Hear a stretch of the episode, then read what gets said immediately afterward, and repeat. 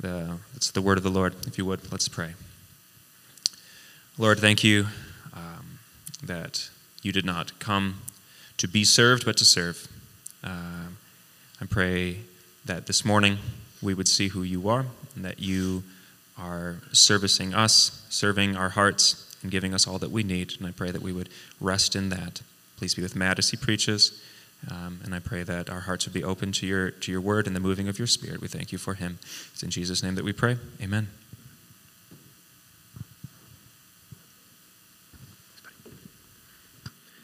Well, good morning.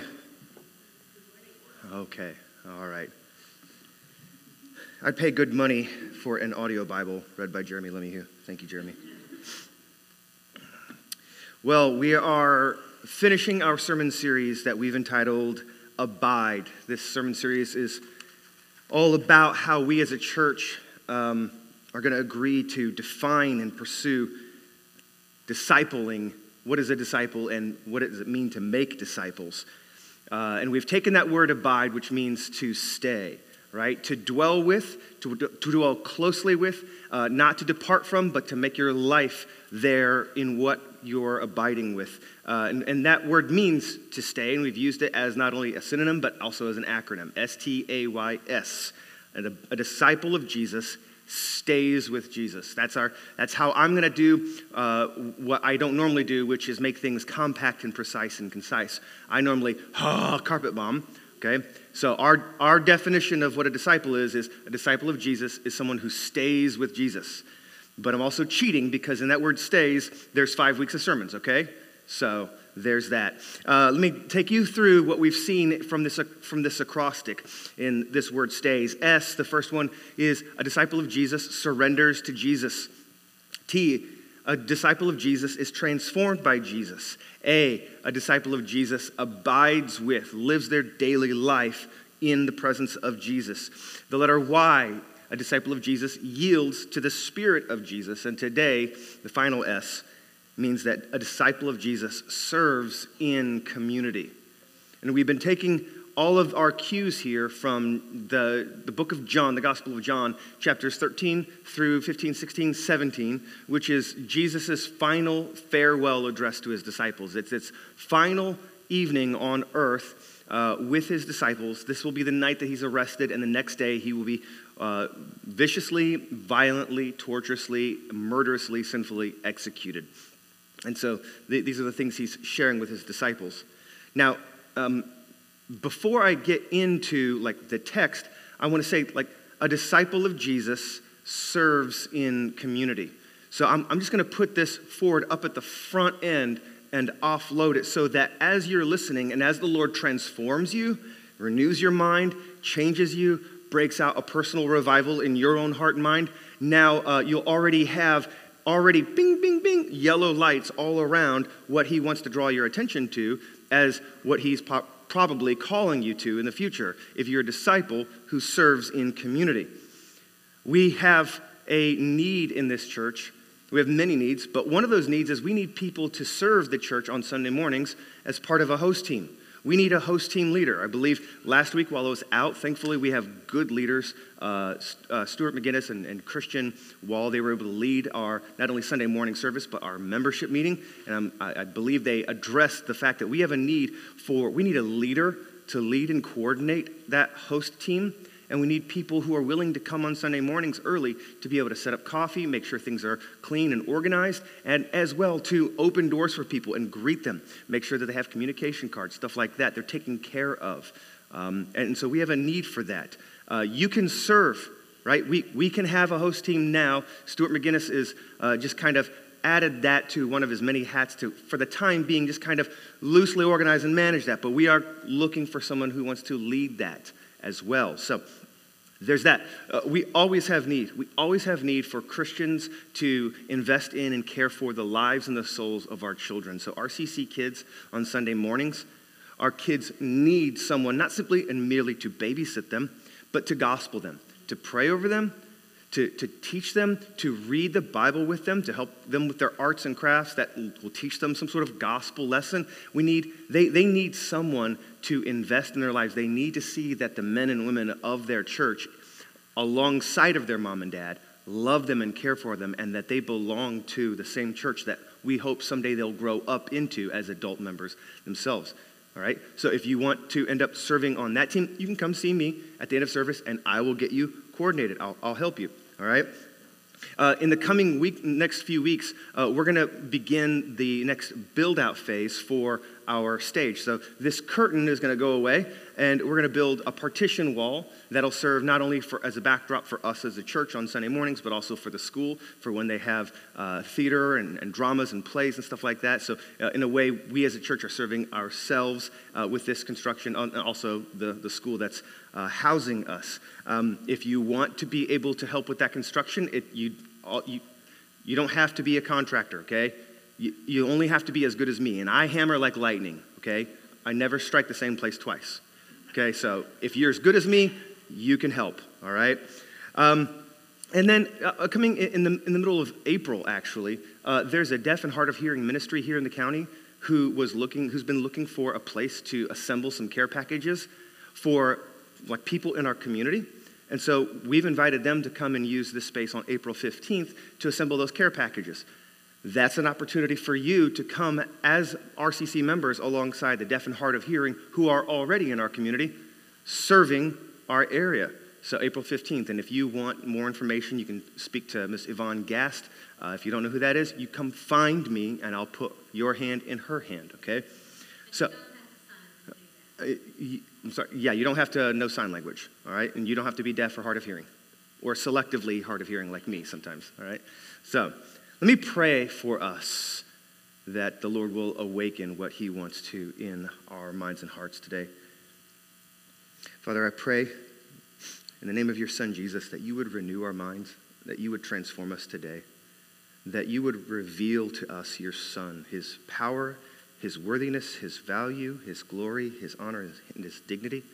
I pray that you would reveal that to us through how he has served us that the supreme creator and ruler of the universe, the king, has lowered himself below us, his sinful enemies, and in serving us has saved us and made, made us his friends, indeed his family. I pray, Lord, that you would do some of your favorite work today in, in a demonstrable way in our church by awakening and calling, impelling, compelling us as we see your son Jesus and the glory that he is in that you would make us like him, that you would sanctify us, that we would think and, feel and act and speak like him as we serve those around us. We love you, Lord. We pray in the name of Jesus. Amen.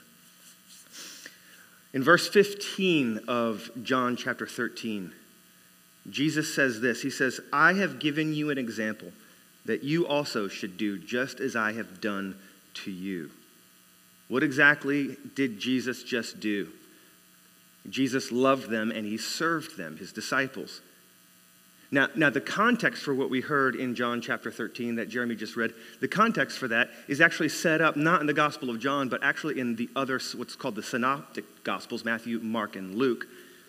And it's, it's an actual uh, conversation that disciples are having on their way to dinner and the conversation is really uh, just kind of wacky, bonkers one. There, the conversation is a, ro- a robust dialogue, shall we say, between the disciples, and they're kind of arguing, debating over who's going to be the greatest in the kingdom.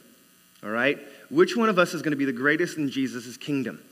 And now they're having this conversation as they are walking along with the greatest in the kingdom all right? So if you want to know who the greatest in the kingdom is, you probably just want to take your cues from and just go directly to the source and ask the guy who water skis without skis and was born of a virgin and comes back from the dead. You should, you should ask him, okay? Who's the greatest in the kingdom? Now, if you read that, those passages carefully, Jesus doesn't actually outright rebuke them for being so foolish and so prideful and arrogant and self centered to go to be concerned with being great in the kingdom. He doesn't outright rebuke them. Instead, he lovingly and kindly redirects them. When you read those passages, essentially, I'm going to paraphrase, but Jesus says, Oh, oh yeah, oh, you want to be great? Terrific. I love this conversation. I'll tell you how to be great since, you know, no one's greater than me. I'll tell you how to be great. I know something about it. If you want to be first, you have to be last, Ricky Bobby. All right? If you want to be first, you got to be last. That's how you become great. If you want to become, be set up high, you have to go down low. And so I want to take that as Jesus is orienting them toward this dinner to John chapter 13. And we're going to look at verses 1 through 5. And as you read that, here's, here's the idea that I want you to take away from, from this first passage, this first part, is that Jesus takes up the towel. Jesus takes up the towel. Before the feast of the Passover, when Jesus knew that his hour had come to depart out of this world to the Father, having loved his own who were in the world, he loved them to the end. So during supper, when the devil had already put it in the heart of Judas Iscariot, Simon's son, to betray him, Jesus, knowing that the Father had given all things into his hands, and that he had come from God and was going back to God, he rose from supper. He laid aside his outer garments, and taking a towel, he tied it around his waist. He poured water into a basin and began to wash the disciples' feet and to wipe them with the towel that was wrapped around him. Now, this act was reserved for only non Jewish servants, specifically uh, lower end non Jewish servants, if not outright slaves. Jesus is sovereign king of the universe. He spoke the universe into existence. He said, hmm, exist, and it was there. He has been governing the spinning not merely of atoms and uh, other, other particles, but he's been controlling the spinning of galaxies and he's been controlling the pathways of galaxy clusters throughout our entire universe since it was made. And he, the sovereign king and creator of the universe, he now has taken the place of a servant. He has all things in his hands. Recognizing that the Father had put all things into his hands, he now of all things he could pick up, he picks up this towel, a wash rag, uh, an instrument, literally an instrument for a slave.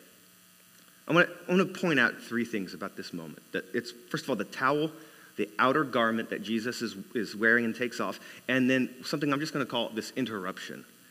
First of all, the towel. Again, this towel represents servanthood, it's humility, it, it's, it represents care and love.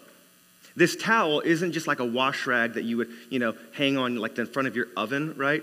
it's, it's more like a garment slash like towel. It's hard to explain. Uh, like my mom recently got a gift. I, I, don't. I think it might have been given by someone in the church. Who, someone who makes this, these special towels that you hang around your neck. So you're wearing your towel, but then you're at the sink, and now you can wipe your hands off. Right? It's it's really pretty. It's like something I would never wear, but it's something like a mom would wear and use, right? This, this is a special towel that's almost wrapped around the servants so that they would wipe off and clean things and people with their clothing, okay? Which means as stuff and people are getting cleaned, their own appearance is getting dirtier. Our flesh and our culture tells us to monogram our towels that we have towels that are for uh, dirty uses, gross uses, all right? And then we have towels that are, are pretty, they're nice, they're supposed to be monogrammed, right? And any of you, when you were little kids, like, or maybe teenagers, or me, like an, as an adult, who, dang, there's not a clean towel, and so you just in the bathroom, just like, wash your hands and you wipe your hands on the monogram towel. And somehow your wife or your mom knows like, like there's like a, like a hydrometer sensor nearby, and it senses that the towel got damp and warns them, and they come, and you get in trouble for using the pretty towel, the monogrammed towel. We put them on racks that are not to be used, they're only be, to be looked at. And so I just want to point out like, we, we do that with categories and areas of our lives. We have some areas of our lives where we go, yeah, sure, I'll, I'll, use that. That's for service. That's for, for giving and, and helping other people. But then I got areas of my life that that's my monogram towel. I, am not going to let that get dirty. I'm, I'm not going to use it. I, I can't use it. It's too nice. We do that with our money. We do that with our time. We do that with our care. And when I say our care, I mean our head and our heart bandwidth, right? That, that's, what, that's what I normally refer to as the three Ds your days, your dollars, and your devotion. And, and some of us are going to really just gonna, my towel is dirty and I'm using it all the time, and I have no problem with using my money, all right? And other people are going to go, eh, that's kind of my nice towel. And other people are going to go, man, I'll give my time. Other people are like, eh, Saturday's my day out, Sunday's my day to rest, right? Wednesdays are pretty busy, all right? And other people are really good at caring, they'll give their heart. they will they'll cut a vein open and bleed. And other people, man, uh, the best I can do in care is to just go, Yeah, I'll pray for you. Not really, but you know, I know, I know, I know I need to say that, right? But Jesus, who is God, he picks up the towel, he wears it, and he cleans us. There's nothing monogrammed about the most precious and perfect person in the universe, right? Serving others means picking up the towel, specifically the one towel that we want to keep nice. Doesn't mean you can't have nice things. Don't take my analogy too far. I'm just saying serving others means picking up a towel. Picking up the towel, specifically, often it's the towel that God is calling you to pick up that you don't really want to use, that you don't really want to get dirty, you don't really want to give to others. And then I want to look at this outer garment because Jesus is wearing kind of this towel that he's wrapped around himself. He's, he's not only taken up the towel, but he also has taken off his outer garment. He's taken off his, his not all his clothes, right? But he's taken off his outer garment, which, by the way, would be uh, in public a very kind of scandalous, kind of lewd thing to do, especially for an important rabbi like Jesus. But he takes off his outer garment. He's, he's showing vulnerability, he's being serious. This is a big deal. He's lowering himself. In, in the book of Philippians, Paul, the Apostle Paul, a, a, later disciple of Jesus, writes to the, to the church in Philippi. He, he tells them in chapter 2 of his letter, verses 3 and 4, he says, Do nothing from selfish ambition or conceit, but in humility count others more significant than yourselves. Look, let each of you look not only to his own interests, but also to the interests of others. Jesus takes off his outer, nicer, comfortable, good looking covering. And he says, Listen, I'm, I'm setting an example for you. You are to do what I'm doing for one another. And so we, if we're disciples of Jesus's, we take off our outer, nicer, comfortable, good looking covering. That means making yourself vulnerable, living a life with vulnerability. Listen, not to everybody, right? That would be foolish, okay? But to definitely pursue and find and commit to relationships with other Christians who you can trust and they can trust you to be vulnerable. And that's a lot different than transparent. Some of us are really good at being transparent, telling the truth about yourself, admitting and confessing some things. But here's the difference between transparency and vulnerability. Transparency is I've got a bulletproof glass wall between me and you, and I'll, yeah, sure, I'll get naked. I'll, I'll, I'll show you what's wrong with me. But I'm not going to let you get close. You can't say anything to me. You can't, I'm, I'm not going to let you get at me. You can't tell me anything. Don't try to persuade me of anything, right? Don't try to lay hands, hands on me. The only, the only way I'm going to do this is if you stay over there. Vulnerability is where you slide that bulletproof glass wall away. And now, not only is your clothes off, but you take your sword and your shield and you put them at the feet of the other person. And now they have everything they would ever need to really hurt you. And you trust them that they will only do good for you with what you've revealed. That's vulnerability. Removing that outer garment. Jesus here calls us to lower our standing, no longer worrying about looking good, looking important, seeming cool. And listen, everyone's going to have a different de- definition and description of what cool is, okay? So, some of us who are from, let's say, previous generations, earlier generations, right? Your idea of cool for you is different than mine, and some of you are younger than me. Cool for you is going to look drastically different than my cool. But to, to look sophisticated, to have the outward appearance and reputation and, and character that you really want to put forward to people, to, Jesus says, take that off. Don't lose the worry about whether you look cool or intelligent or sophisticated or creative or interesting or smart, lose that need. Take that off. It means seeing your time, your money, and your care, your days, your dollars, and devotion, not as, it doesn't mean seeing what you have and who you are as less important than they are, but instead as seeing those things as terribly important for other people. Because God has given you these things, your days, your dollars, and devotion. He's given them for the purpose of giving to others. It means your concern is about being ready to serve and help.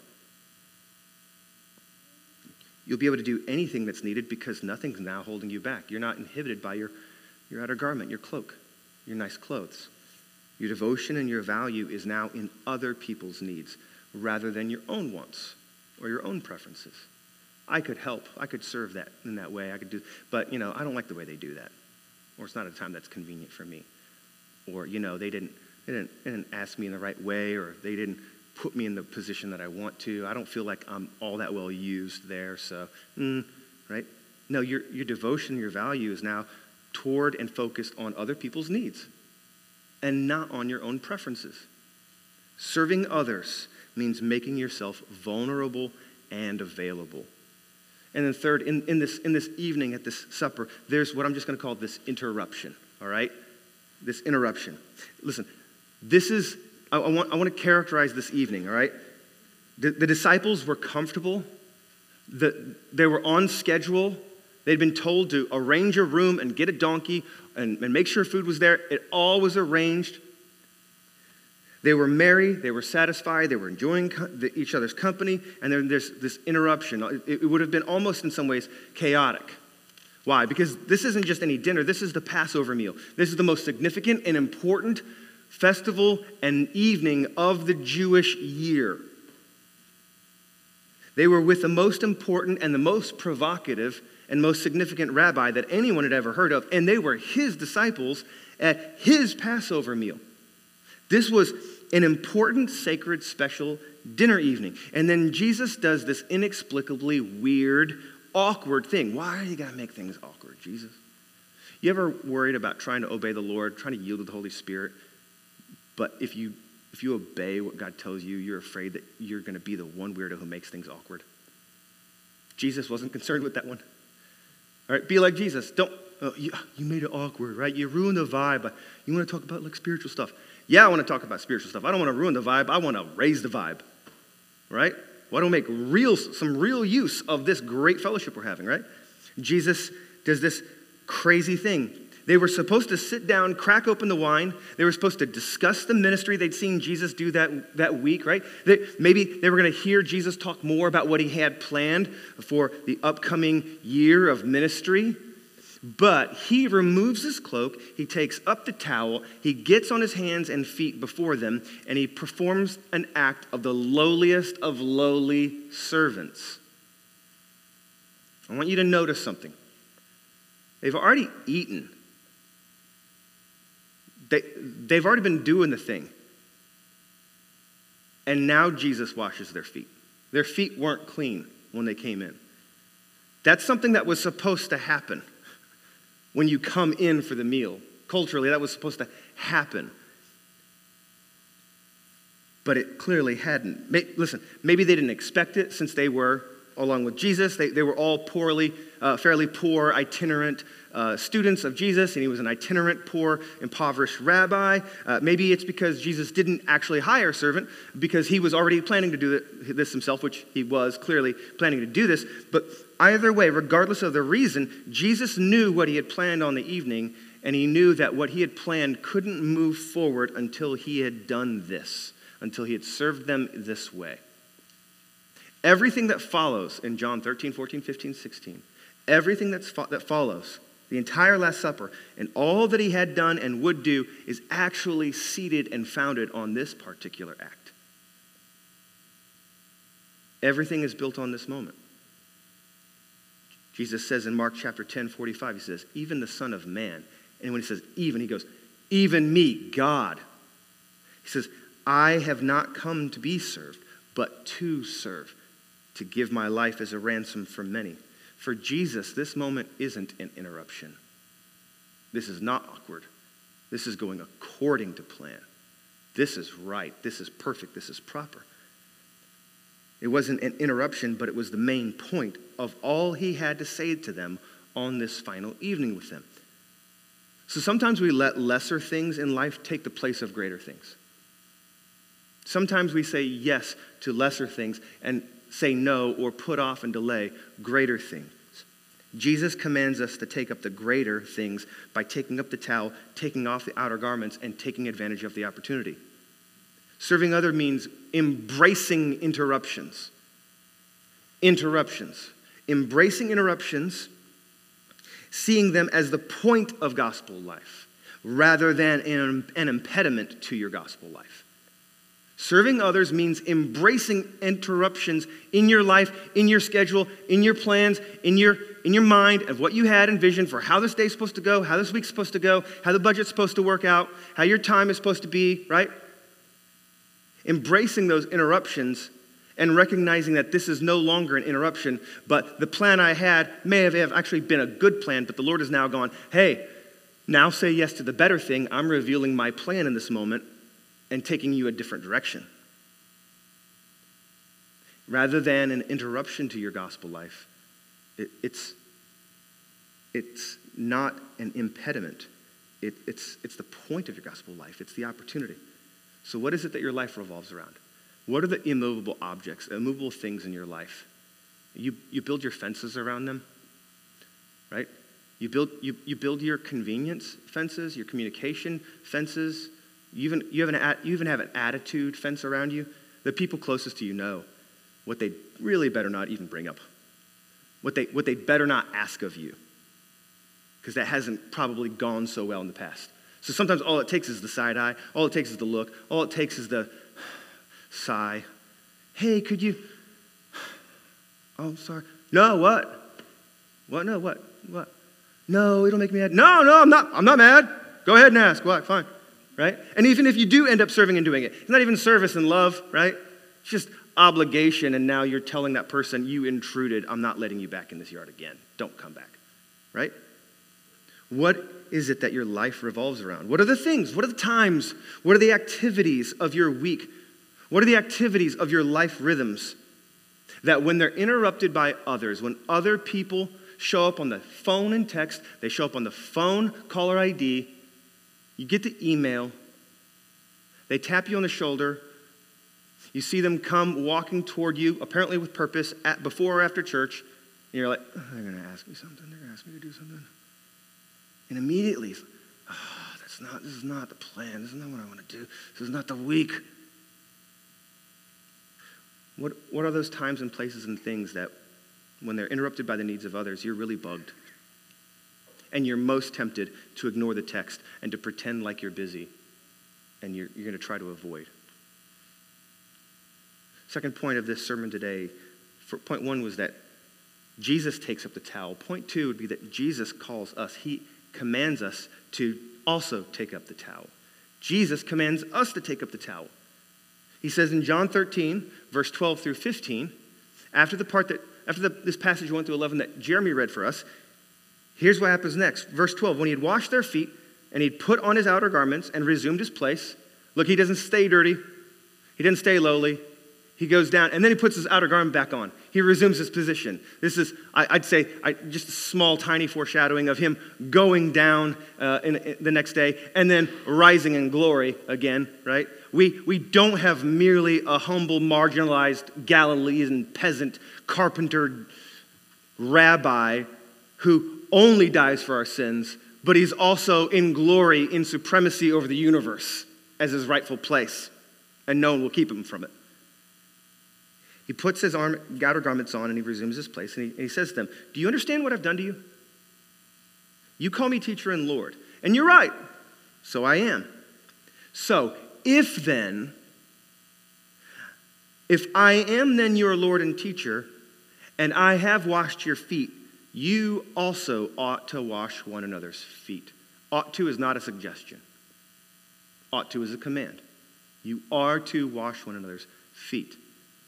Right? Now, now, gold star searching, always looking for the bonus extra credit, Peter, right? He's probably like, okay, and Jesus, not now. I'm just, it's a teaching, right? Okay, sorry.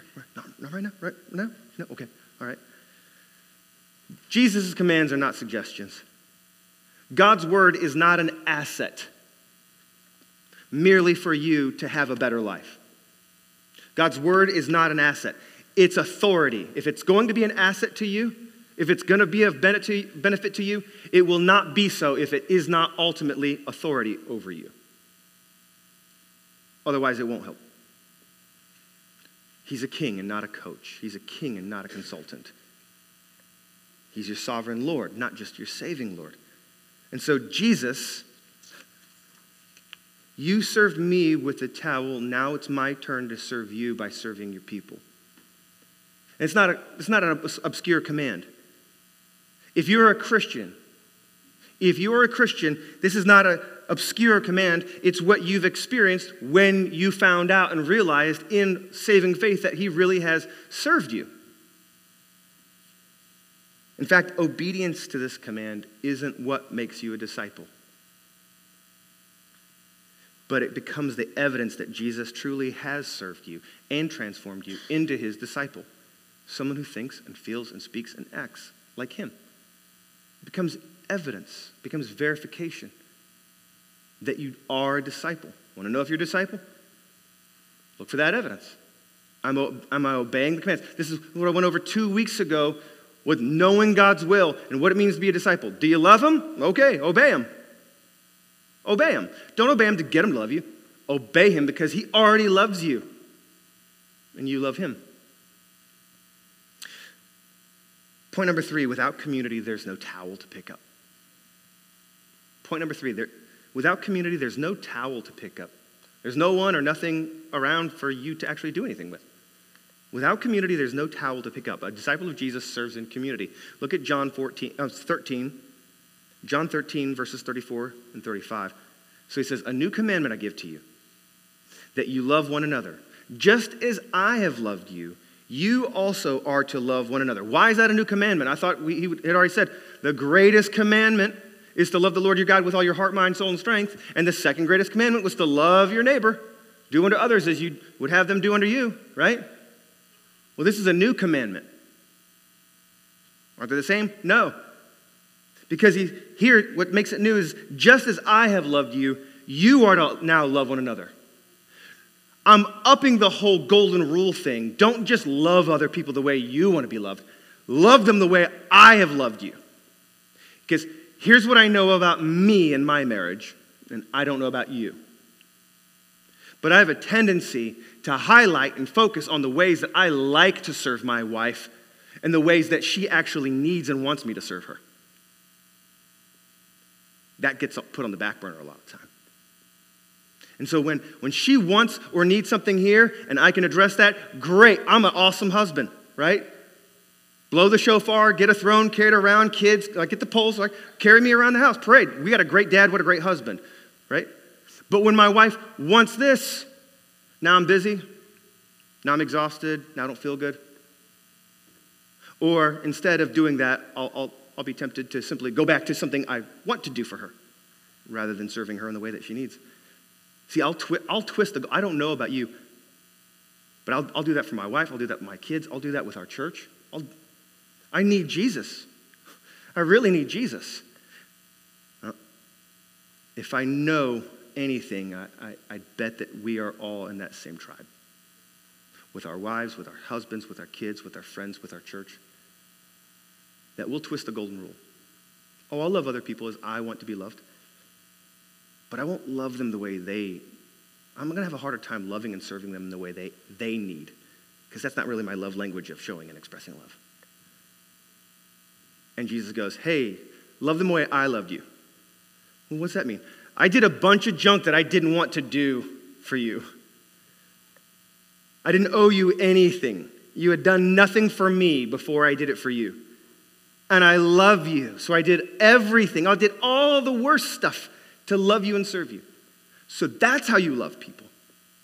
That's if you're going to love them, love this is the new command, love them the way I love, which is take the monogram towel and get it dirty. Take off your outer garment. Lower yourself, humble yourself. Submit to the Lord's plan, embrace his interruption in your plan and your vision and your desires and your preferences because that's that's what he's done for us. That's what he's done for you. By this, verse 35, by this, all people will know that you are my disciples if you have love for one another. How will anyone know if we really are disciples? How will anyone outside of the church know that you're actually really a Christian? Well, I got a Gold's Gym t shirt with big muscle Jesus on the cross, and he's oh, biceps and triceps are straining. He's broken the, broken a cross, right? I got Lord's Gym. I got my Christian t shirt. I only listen to Christian music. I got a little fish bumper sticker, RCC magnet on the back of my car, right?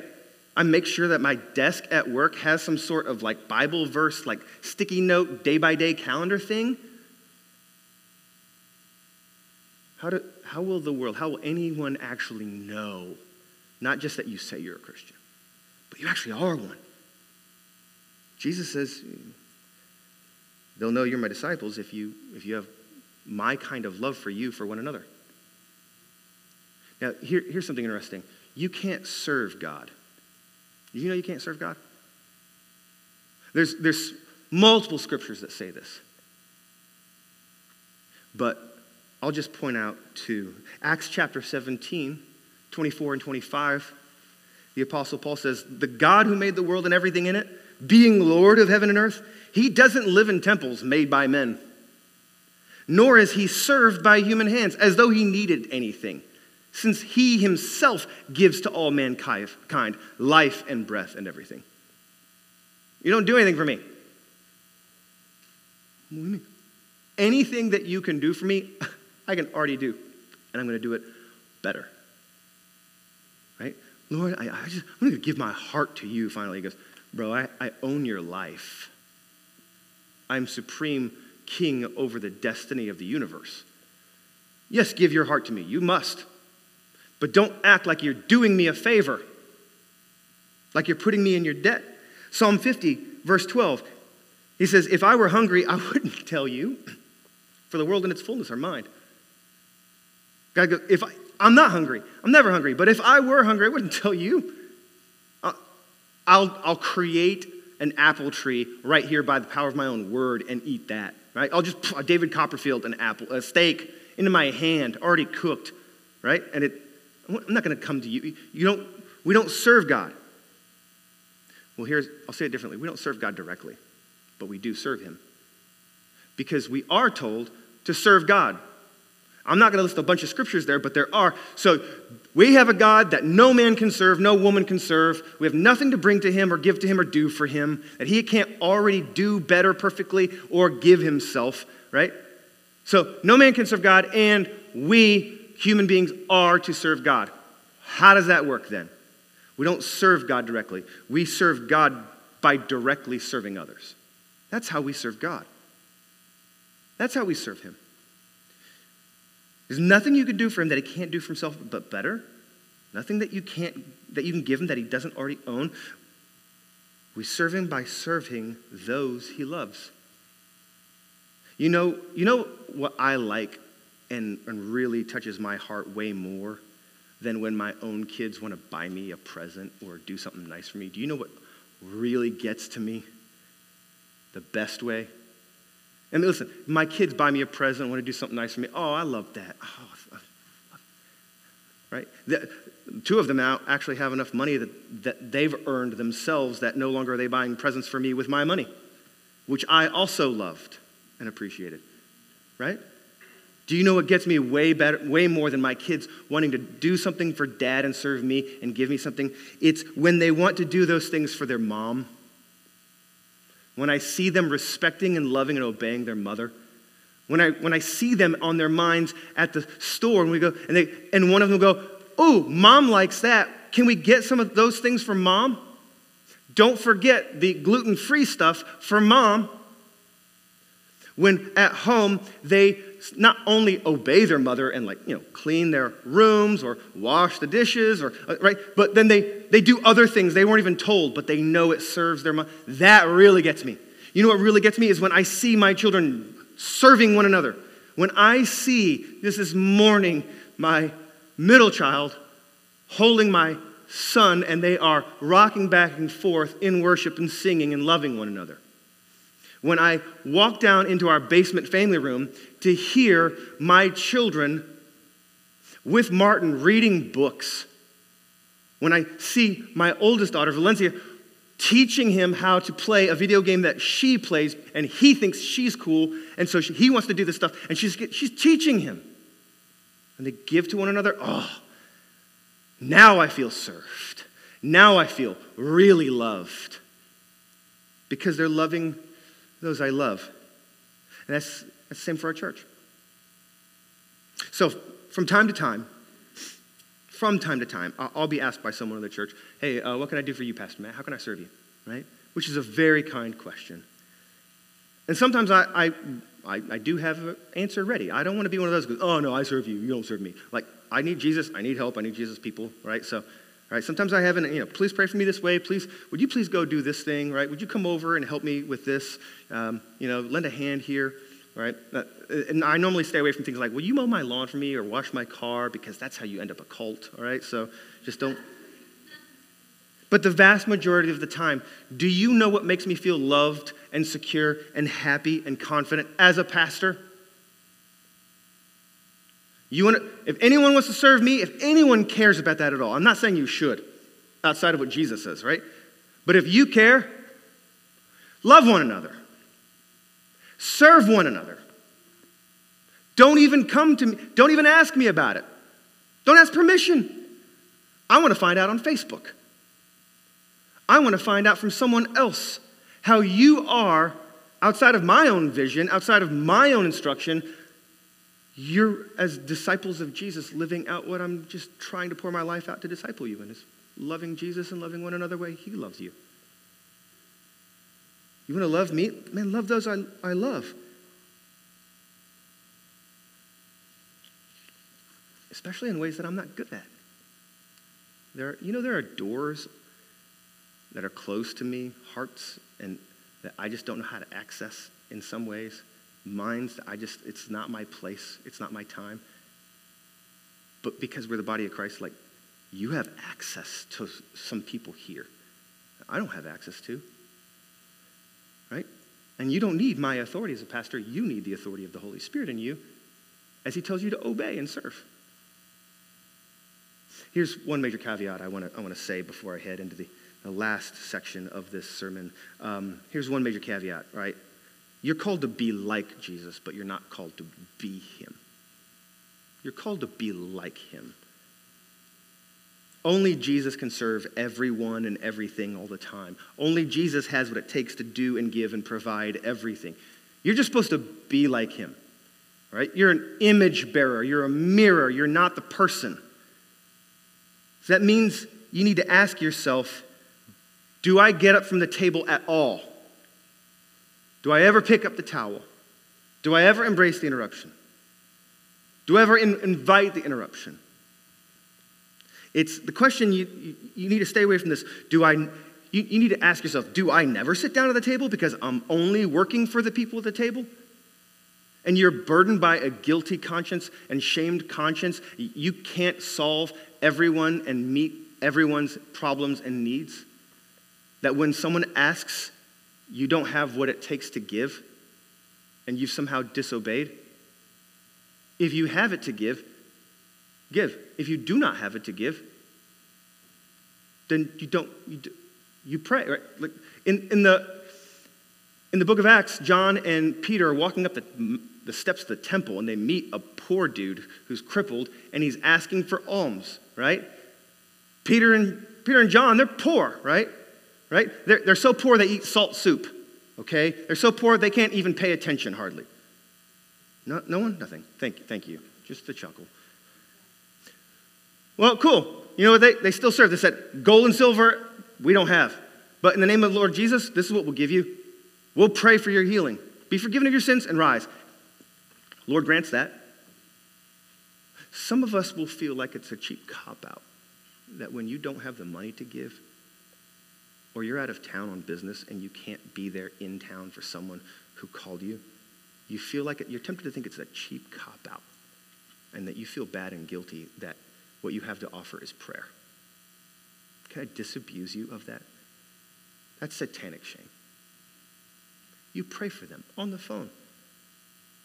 You pray for them in text. You don't just say that you pray for them, pray with them.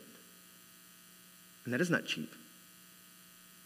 That's, that's actually, it carries more power and weight than all of the dollar bills or gold bullion that Elon Musk could summon at his disposal to solve problems is our direct access to the King of the universe, and he bends his ear when we call on him. Don't cheapen what God does let you give and serve with. Jesus knows this. He knows when we ought to serve and do, and He knows when it's time to move and rest. Listen, Jesus Himself rests. Jesus take na- takes naps. There are moments in the Gospels where Jesus is preaching and teaching and he's healing, and then he's walking out of town, and people stop and they go, uh, There's more sick people. They go, and he says, But yeah, I know. I'm done here. I'm going to the next town. But you didn't heal everybody. I know. I'm omniscient. I know everything. I've healed everyone here I'm healing.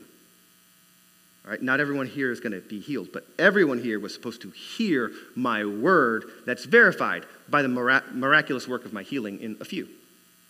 But now I, I got to go to the next town. And in between there, then and there, I'm going to take a rest. I'm going to take a nap. Anyone got a sandwich? Come on, serve your rabbi. Anyone got a sandwich? Right? Listen, this sermon, by the way, isn't, I'm not preaching it to coax you into community groups.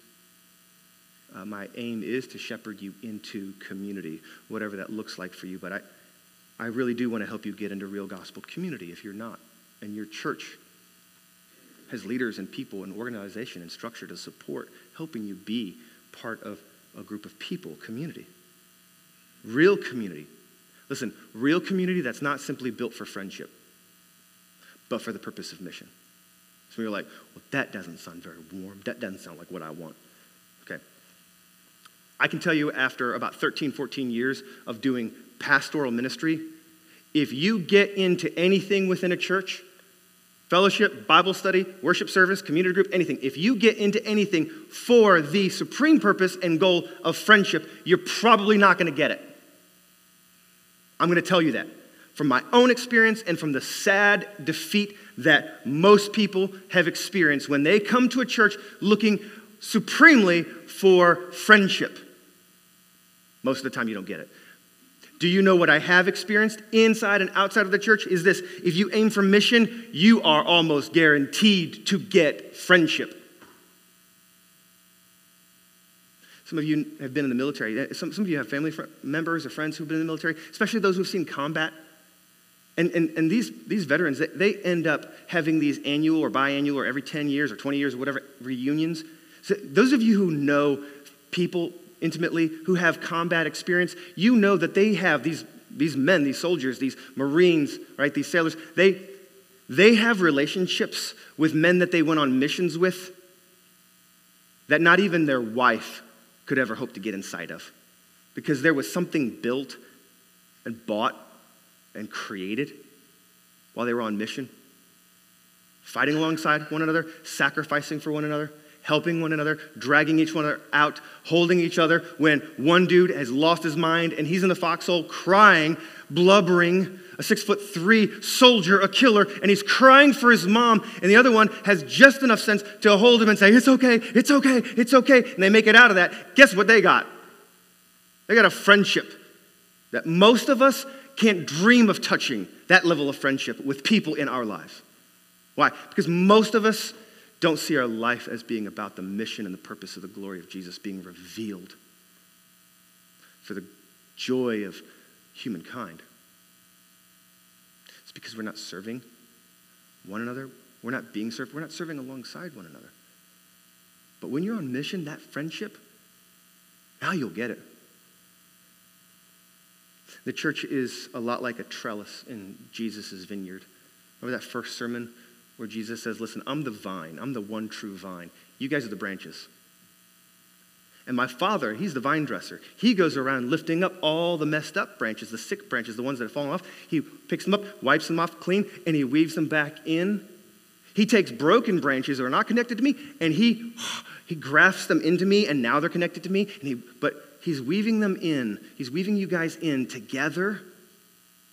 The church is kind of like a trellis. The Father's the vine dresser, Jesus is the vine itself. We are his branches, and God intends to weave us into and around and into one another's lives on this trellis called the church. We're to be wrapped around each other, supporting and holding one another up, helping to keep one another abiding in Jesus, the true vine. If you know anything about like gardening or plants and trellises and creeping, crawling vine type plants, right? Like they just, they go in and out of that trellis and they're wrapping around other branches just to, they're entwined. And that's a strong plant. That's a vibrant, healthy plant. What's the result of all of this? It, listen, if, if, you, if you're not connected into the community, then there's no relationship. There's no, there, there's no one around to wash you. There's no one for you to wash. You don't have the opportunity. No one has the opportunity with you. What's the result of all this? Is that serving, number four, serving in community produces joy. Serving in community actually produces joy. The Greek word here, and I don't know Greek. I have Bible study software called Logos, and it translates Greek for me. Okay, just want to make sure I'm telling the truth and not implying that I'm smarter than I am.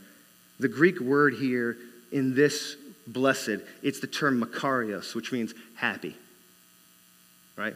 Happy. It's the same word that Jesus uses in the Beatitudes in his Sermon on the Mount, where he says, Blessed are those, blessed are those, blessed are those. He's, happy are those, happy are those, happy are those. Listen,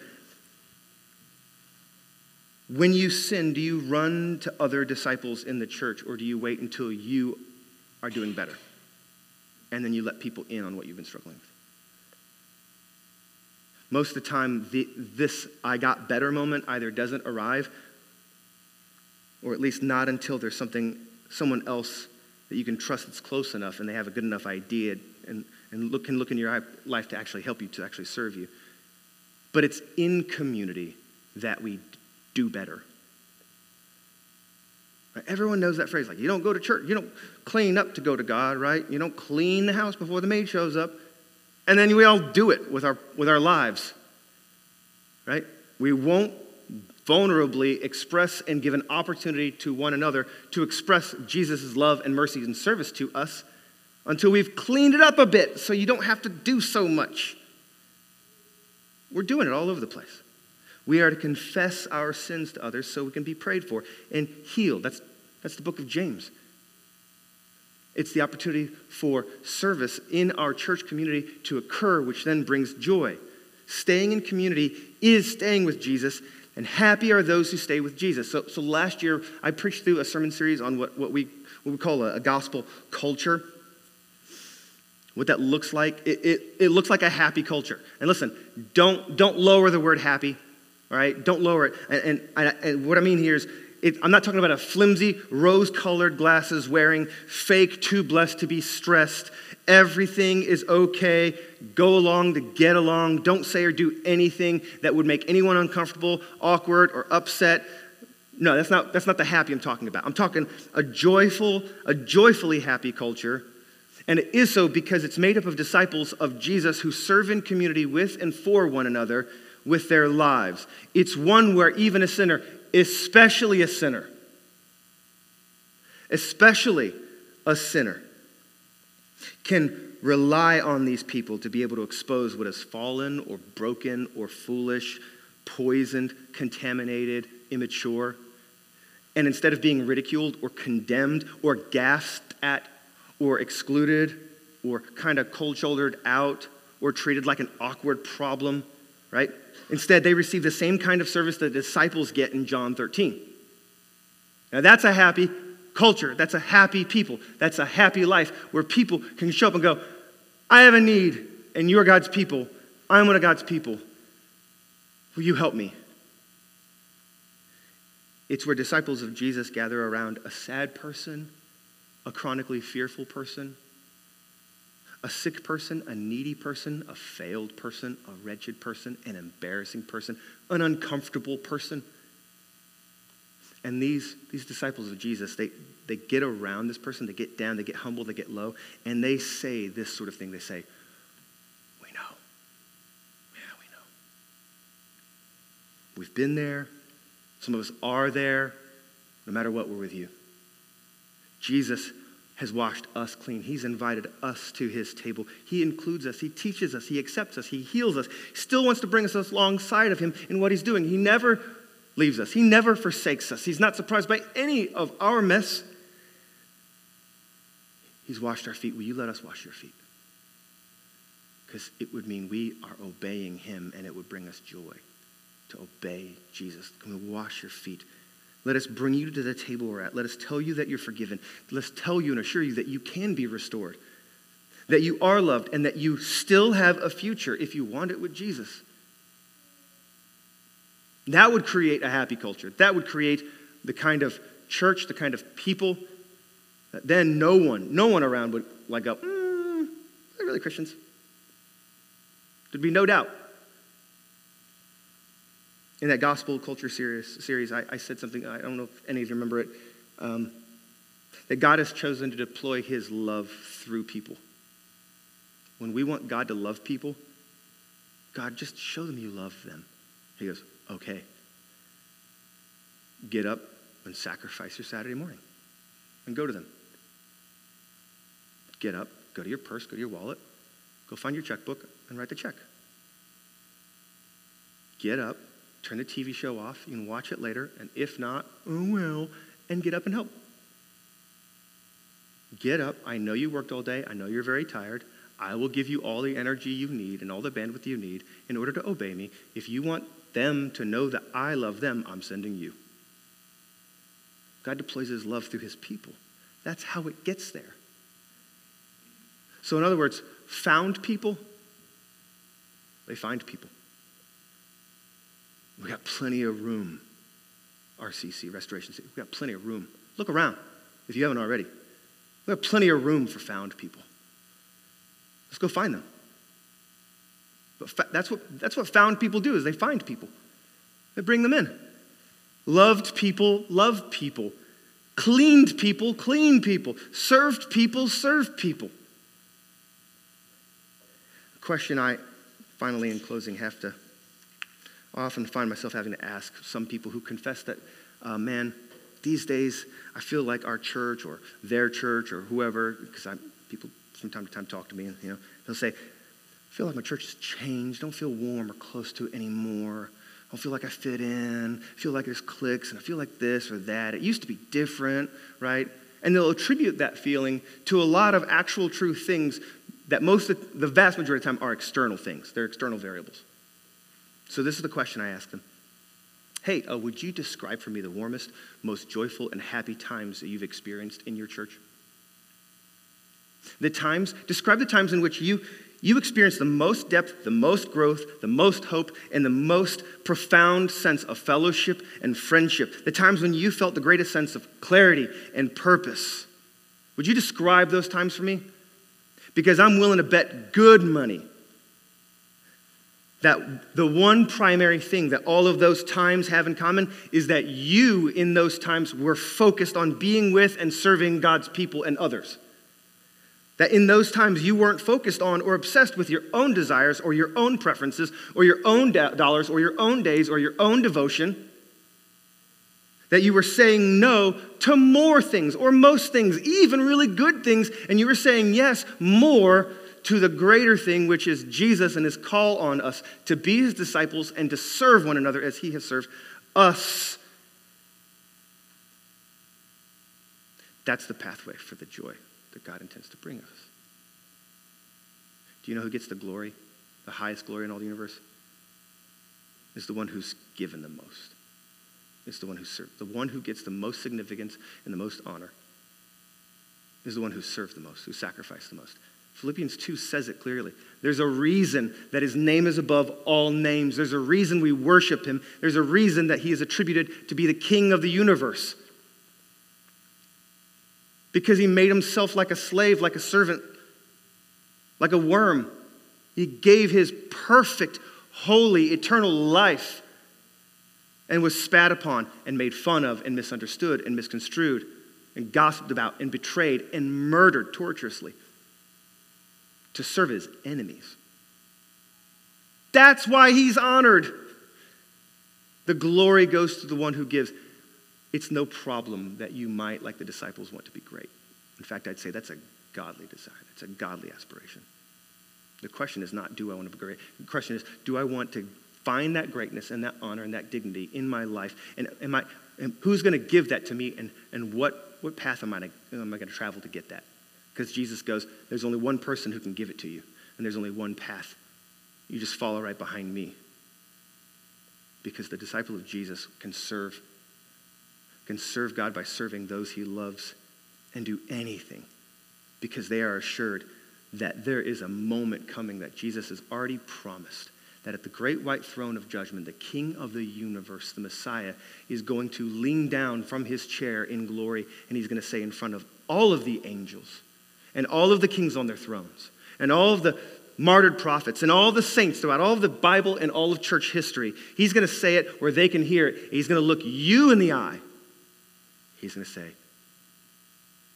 Good job. Well done.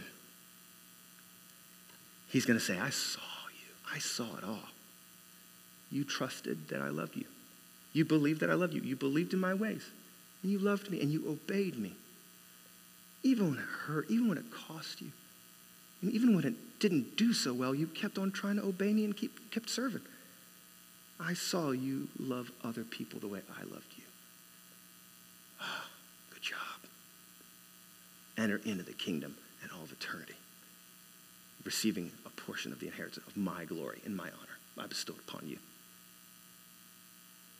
That's for us. This is how the world will know that we are disciples. We pray for us. Father, I do ask that you would perform real miraculous work. That you would you would even begin to cause some of us to question if we're suddenly being foolish or outlandish if we were to do or embrace or try the things that we know that you are telling each of us to do. In some ways, Lord, I ask that you would scare us, frighten us, not only the daunting things that you set before us to serve in, but that you would scare us and frighten us a little bit with the excitement and the possibility and the vision of what you might declare and do in our lives and the world around us. Would give us faith and belief and trust. Show us yourself so we can love you more and more and more, and thereby obey you, empowered by your love for us. Let us be disciples who serve, just the way you served us. We love you, Lord. It's in the name of Jesus I pray. Amen. Love you guys. Well, thank you, Brother Matt. So this is our time to go into communion. So we uh, talk about this every time because it, it makes uh, a difference. It makes an impact.